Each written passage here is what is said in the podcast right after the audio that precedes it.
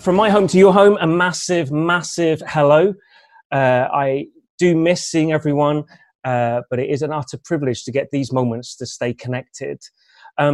This Wednesday saw our first day as a family out of self-isolation. We've been in self-isolation for 14 days, and we got to venture out into the wide world. And to be honest, it was a bit weird. It's amazing how much society can change within a very short period of time, and how the community around us can change in a very short period of time. I think a couple of things I noted was, firstly, just how quiet it is and how much birdsong you can hear. And that is just amazing. But then the second thing I learned, probably the hard way, is that everything closes in terms of shops that you can buy food from at 8 p.m. And so my big win when I arrived at a supermarket at 7:30, thinking, man, the queue is so short, and then getting in at 7:45 to find that 10 minutes later, with my 5 or 6 items that I've managed to gather, I now need to leave, was a kind of moment of realizing, oh, things have really changed. And my guess is all of us are finding that at this point in time, that things are changing. As you walk around the streets, you find that people are a bit more hesitant to not only obviously keep their social distance, but also even talk to one another. And so I find I make a big thing of making sure at a right appropriate distance from people, I still say hello and ask after them. But in it, I guess as I was thinking, like, how do we navigate this? It actually caused my mind to go to different places, which is often the case. And it reminded me of a moment a long time ago where I found myself on a team building exercise. And on this team building exercise, we were all blindfolded and then led to an obstacle course. And we're told to then take hold of an anchor line. And we were told that as long as we stayed holding on to that anchor line, we'd then make it through the entire obstacle course. And that was true. However, at different points, you kind of got to kind of this point of thinking, I'm not sure if I really want to keep hold of this. And so you'd let go. And at that point, you found yourself both disorientated and confused, but also kind of slightly scared of what was going to happen to you. And it's at that moment that those that were helping us through on this obstacle course would then kind of get hold of us and put our hands again on the anchor line in order that we'd make it to the destination. And it's that I want to pick up on today as we continue in our series, Living with Uncertainty. As Jesus wants and longs to provide through the life that he's given us, an anchor line that we're to hold on to. An anchor line that we're to hold on to that I promise will allow us to navigate moments of confusion, of disorientation, of darkness, of fear and anxiety. And it's an anchor line of his love. And to help us look at that, I want to look at a passage that's in the lead up to the Easter weekend, in the lead up to Jesus' death on a cross and his resurrection we'll get to celebrate next Sunday. And it's found in John 15, verses 9 to 17. And in it, what we discover here is that Jesus says this, "I have loved you even as the Father has loved me. Remain in my love. When you obey my commandments, you remain in my love, just as I obey my Father's commandments and remain in his love. I've told you these things that you will be filled with my joy. Yes, your joy will overflow. This is my commandment. Love each other in the same way I have loved you. There is no greater love than to lay down one's life for one's friends. You are my friends if you do what I command. I no longer call you slaves because a master doesn't confide in his slaves. Now you are my friends, since I've told you everything the Father told me. You didn't choose me. I chose you. I appointed you to go and produce lasting fruit, so that the Father will give you whatever you ask for using my name. This is my command. Love each other." See, these familiar words to many of us come at a moment where Jesus is speaking to his disciples, literally on the night before he's going to be killed on a cross. And in it, he's using this moment as a moment to bring reassurance, as a moment to cause them to be able to hold on to something that will guide them through it. You see, he understands that an anchor line is going to be needed. You see, as the disciples are kind of about to face probably the greatest moment of uncertainty of their lives, of having to live through seeing Jesus arrested, crucified, and then waiting for his resurrection, is going to cause them to become uncertain of what's happening, of disorientated, of disappointed, of having a moment where they feel like they are both confused but also anxious and fearful. In the end, we're going to find them locked up in a room, like wondering what's going to happen to them next. And Jesus speaks some words to them because he wants to give them something to hold on to, something to hold on to that will help them navigate this, but also help them navigate it afterwards when they are able to make sense of what's going on. And the anchor line he provides is his love. He simply says, "Remain in my love." See, Jesus wanted them to understand that all that he was going through was because of love. All that he was seeking to do was allow them to access more and more of his love. And therefore, in this moment, he longs for them to be comforted by it. But it's also that John seeks in this moment to get hold of that for us as he's seeking to reveal just the wonder of Jesus' life, death, and resurrection through his account here, that he's wanting every believer to read these words and to realize that this love that Jesus speaks of in this moment is a love that is there to be an anchor line for every moment of uncertainty. You see, the invitation is to cling on to this anchor line of love that Jesus provides. You see, this anchor line of love that Jesus provides is one that is revealed, that shows the origins of love. Jesus says, "As the Father has loved me, I love you." The love that Jesus has for us, the love that we're invited to know, is a love that has always existed, is in the very being of God, that is eternal and everlasting, is unwavering. That's the love that we're being invited into.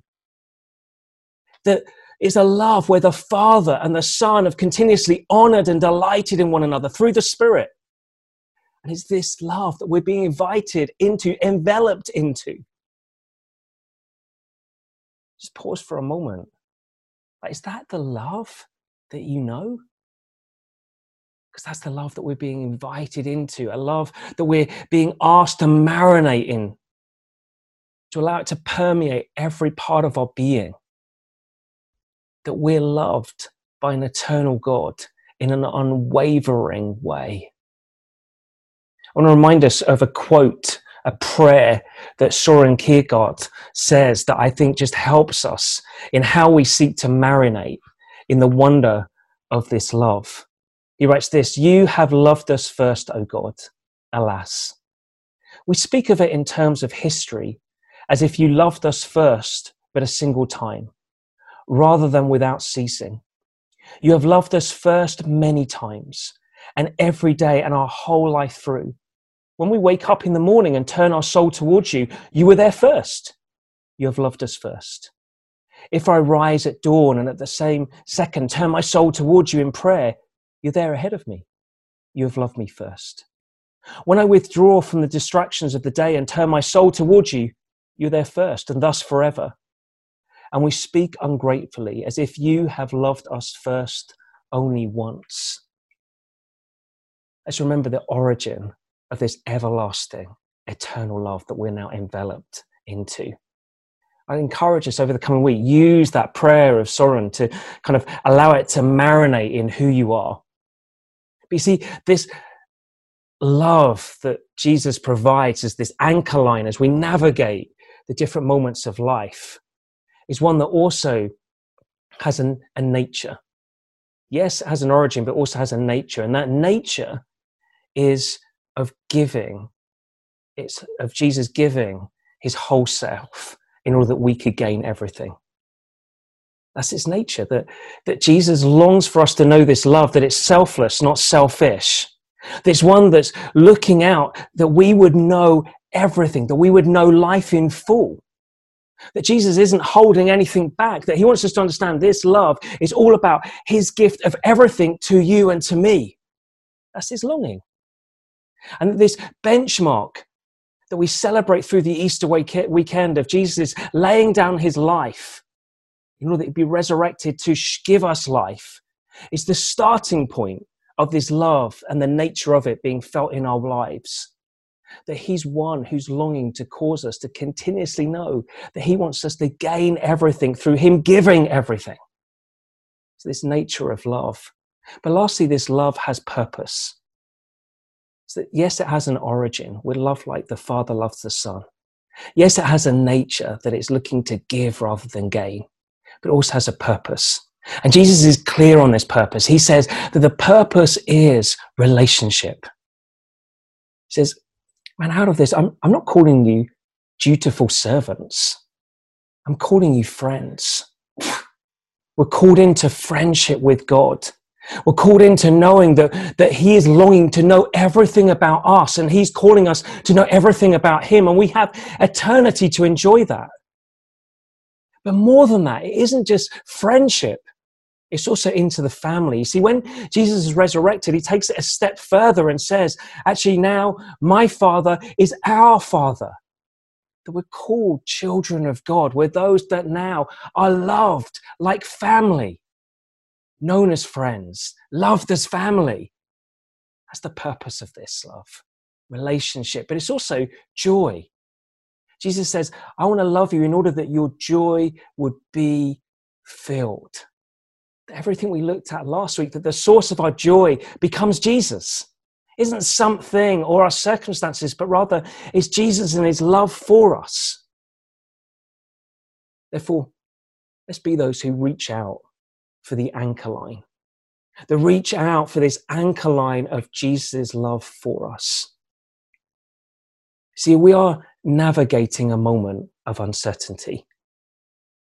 We don't know what tomorrow's going to bring. We're left with those moments of feeling anxious and despondent and disappointed and confused. And in it, though, I want us to know that this anchor line of love will navigate us through. See, maybe there'll become moments where we feel like we've lost sight of the line. Well, Jesus continuously comes back to us and helps us back on to see more clearly this anchor line of love that he has for us that we get to cling to. See, I love the moments of the story, the reality of it, of Jesus' resurrection, where this bunch of disciples and friends of Jesus who'd known and traveled through this uncertainty, still left with questions. And yet Jesus lovingly comes to each of them and ensures they keep taking back hold of this anchor line of love. Therefore, as we navigate these coming days, are we those who are going to cling to this line? Do we know this love? Have we lost sight of this love? Have we limited this love?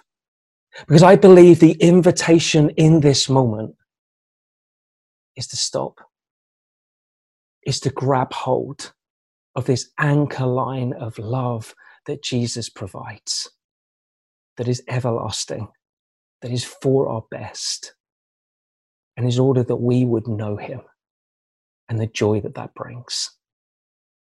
So in this moment, Jesus comes alongside you and me by his Spirit and longs for us to receive afresh his love, a love to know individually, a love to share together, and a love to display to the world around.